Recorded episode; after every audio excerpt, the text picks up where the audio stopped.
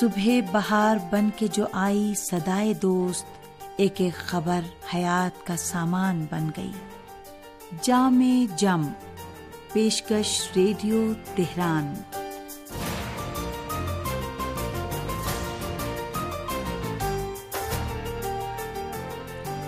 عزیز سامعین، محمد و آل محمد پر درود و سلام، آپ کی صحت و سلامتی۔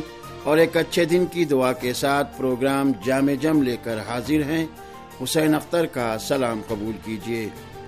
فرزند رسول حضرت امام جعفر صادق علیہ السلام فرماتے ہیں، لوگوں کو بغیر زبان کے اچھائی کی طرف دعوت دو۔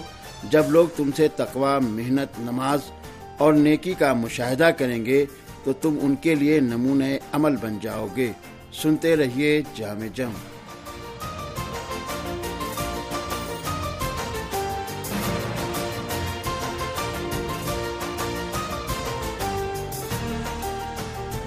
بچہ فطری طور پر دروگو نہیں ہوتا، بلکہ اس کی فطرت اولیہ اس بات کا تقاضا کرتی ہے کہ وہ راست گو یعنی سچا ہو۔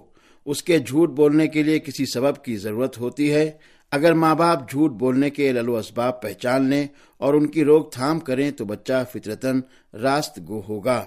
اگر آپ کو پتا چلے کہ آپ کے بچے نے کوئی غلط کام کیا ہے اور آپ اس کی رہنمائی کرنا چاہتے ہیں، تو اس سے غلطی کا اعتراف کروانے کے لیے سختی سے باس پرس اور سوال نہ کریں۔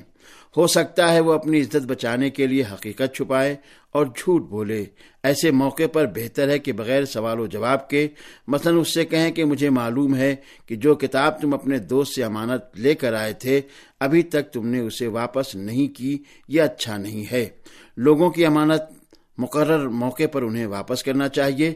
اپنے دوست کی کتاب فوراً اسے لوٹا دو اور اس سے معذرت طلب کرو۔ اسی طرح سے بچے کو ایسی دھمکی ہرگز نہ دیں کہ جسے انجام دینے کا آپ کا ارادہ نہ ہو۔ مثلا اس سے یہ نہ کہیں کہ تو نے فلاں کام کیا تو تجھے مار ڈالوں گا یا پیٹوں گا یا پولیس کے حوالے کر دوں گا یا تجھے گھر سے باہر نکال دوں گا یا تجھے فلاں کے یہاں دعوت پر ساتھ نہیں لے جاؤں گا۔ کیونکہ ایسی جھوٹی دھمکیوں سے آپ بچے کو جھوٹ بولنا سکھائیں گے، لہذا آپ کا فریضہ ہے کہ بچے سے وہی بات کریں جسے آپ انجام دینا چاہتے ہیں اور جس کا انجام دینا درست بھی ہے۔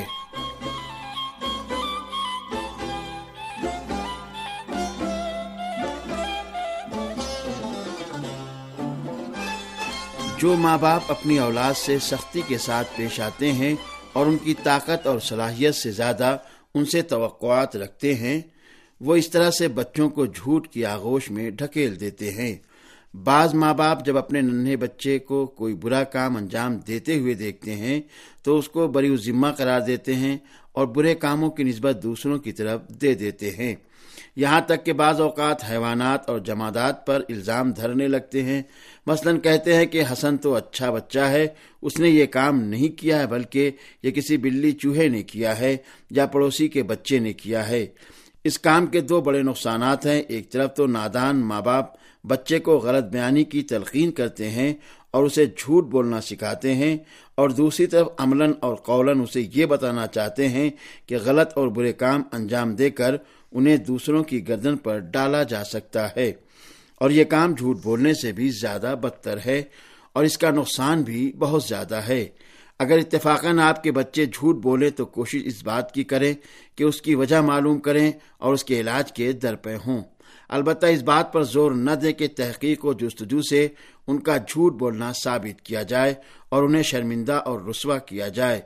کیونکہ جھوٹ بولنا اگر ثابت ہو جائے تو اس کا اس کے سوا کوئی فائدہ نہ ہوگا کہ بچے کو شرمندہ اور رسوا کیا جائے اور الٹا وہ اس سے اور بھی بے باک ہو جائے گا اور اس کی جرات بڑھ جائے گی۔ اس لیے عقلمند اور سمجھدار ماں باپ بڑی ہی ہوشیاری کے ساتھ بچوں کے اندر پائے جانے والے عیوب میں سدھار پیدا کرتے ہیں اور کبھی بھی ان پر سختی نہیں کرتے، بلکہ ان سے اس انداز سے پیش آتے ہیں کہ بچہ اپنی غلطیوں کی جانب خود متوجہ ہو کر اپنے کو راہ راست پر کر لے اور ماں باپ کی رضایت و خوشنودی کا موجب بن جائے۔ اور سامعین، اب پیش ہے ایک سامع کا خط۔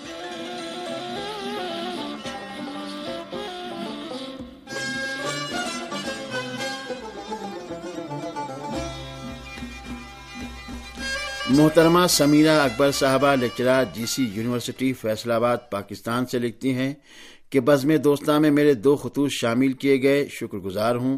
زبان و بیان اور طرز تحریر کو سراہنے کے لیے سراپا ممنون ہوں۔ جزاک اللہ۔ مزید لکھتی ہے کہ میں آپ کی نشریات کافی عرصے سے سماعت کر رہی ہوں۔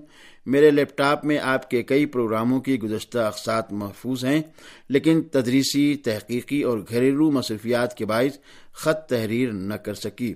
کچھ دن پہلے آپ کے ایک دیرینہ سامع محترم جناب لیاقت علی عوان صاحب سے ملاقات ہوئی۔ ان کی ترغیب اور تحریک پر ہی میں نے آپ کے نشیاتی ادارے کو پہلا خط تحریر کیا۔ آپ کی اس پذیرائی کے بعد میں آئندہ بھی خط تحریر کروں گی انشاءاللہ۔ اللہ اور سامعین، محترمہ سمیرہ اکبر صاحبہ کے شکریہ کے ساتھ اب پیش ہے ایک داستان۔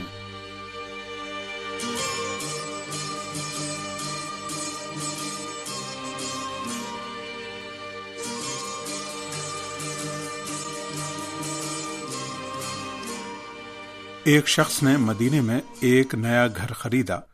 تھوڑے ہی دنوں بعد اسے اندازہ ہو گیا کہ نہایت نامناسب پڑوسی سے پالا پڑ گیا ہے۔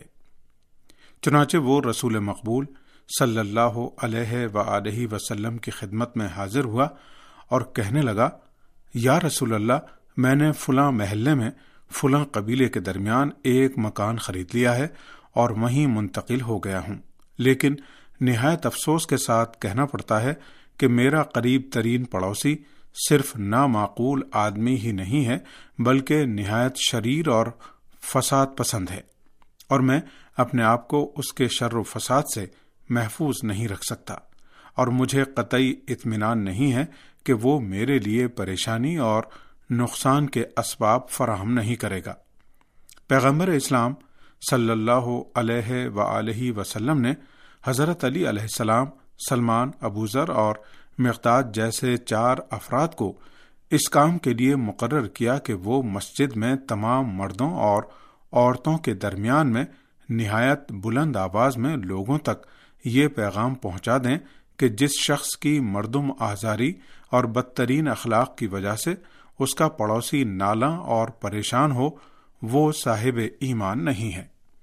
پیغمبر اسلام صلی اللہ علیہ و وسلم کے مطابق یہ عام اعلان تین مرتبہ کیا گیا۔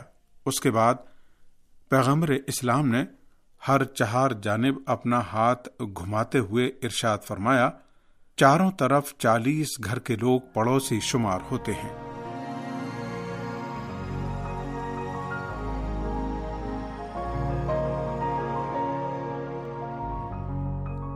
سامعین، اسی کے ساتھ پروگرام جامع جم اپنے اختتام کو پہنچا۔